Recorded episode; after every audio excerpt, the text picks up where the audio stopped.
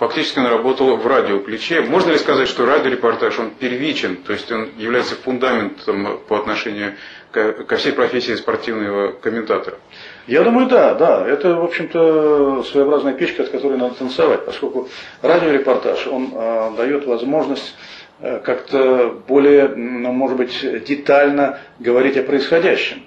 Поскольку картинка она дополняет, а здесь надо рассказать, как развиваются события. Э, в общем, и все это надо э, успеть, успеть какой-то короткий промежуток времени, все это успеть рассказать, не забыть от какой-то информации, которая очень важна, в общем, для события. Это тоже очень важно. Вот.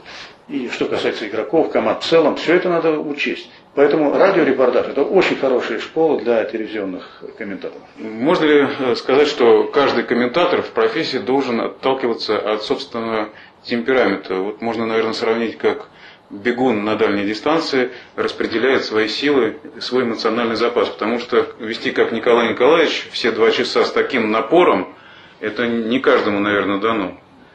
Кто-то кто холерик, кто-то сангвиник, кто-то меланхолик. Я думаю, что, конечно, конечно, есть комментаторы, которые интересны в том случае, когда речь идет о действующих лицах, которые находятся на поле, там, на площадке, они о них рассказывают, рассказывают, успевают подметить какие-то детали, в общем-то, рассказать, может быть, какие-то вещи из их биографии, и это тоже очень привлекательно. Вот. И это тоже имеет место. И, конечно, нельзя как-то догматично утверждать, что вот репортаж должен быть вот таким эмоциональным, таким э, каким-то быстрым, с какими-то такими выкриками там и так далее. Это все зависит от человека, которого микрофона, как он чувствует. Но если человек не может э, вести вот так темпераментный репортаж, э, как-то держать, как говорится, в напряжении аудитории, то он э, может э, как бы привлечь э, вот, внимание этой аудитории своими знаниями. То есть он рассказывает об игроках, о каких-то заменах, о каких-то деталях этого матча. Причем э, все это в такой манере. Вот, э, кстати, я могу э, сказать, что такие комментаторы сейчас есть. В частности, например, в Казани Медведев такой есть комментатор, который ведет именно так, понимаете, он практически без эмоций, но тем не менее его интересно слушать, потому что он очень глубоко копает, он, он знает досконально тот или иной вид спорта, знает специфику, знает какую-то историю, знает событийность, э, в общем-то, вот этого действия и как-то сравнивает, и все это, в общем-то, слушается. То есть аудитория, конечно, э, в общем-то, довольна вот его таким не эмоциональным, но очень таким глубоким, что ли, рассказом о событии. Вот, поэтому, конечно, тут э, надо учитывать свои собственные возможности, не обязательно кричать. Надо, можно, надо и как-то, в общем-то, копать поглубже, как говорится. То есть стараться рассказать то, что не знает слушатель.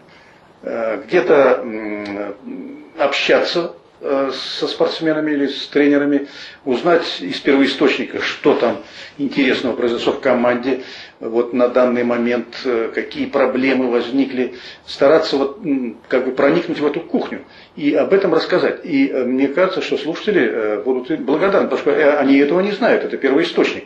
Вот на этом можно строить репортаж. Но если это э, сложно сделать, то тогда э, можно обратиться к эмоции. Опять-таки это зависит от человека, который обладает такими способностями.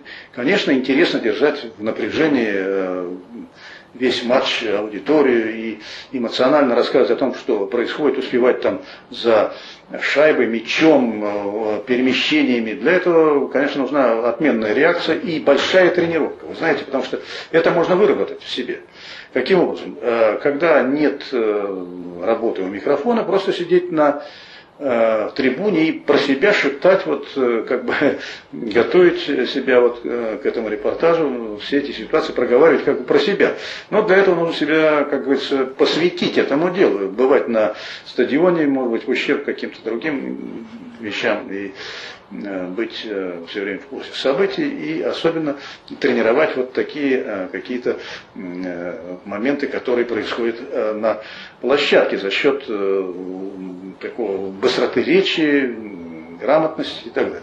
Вот. Но для этого, опять-таки, я еще раз хочу подчеркнуть, надо много читать, много знать, чтобы речь была грамотной и образной. Понимаете? Вот образ, он всегда очень привлекает. Если вы сможете обыграть любую ситуацию образно, то это всегда привлекает и запомнится.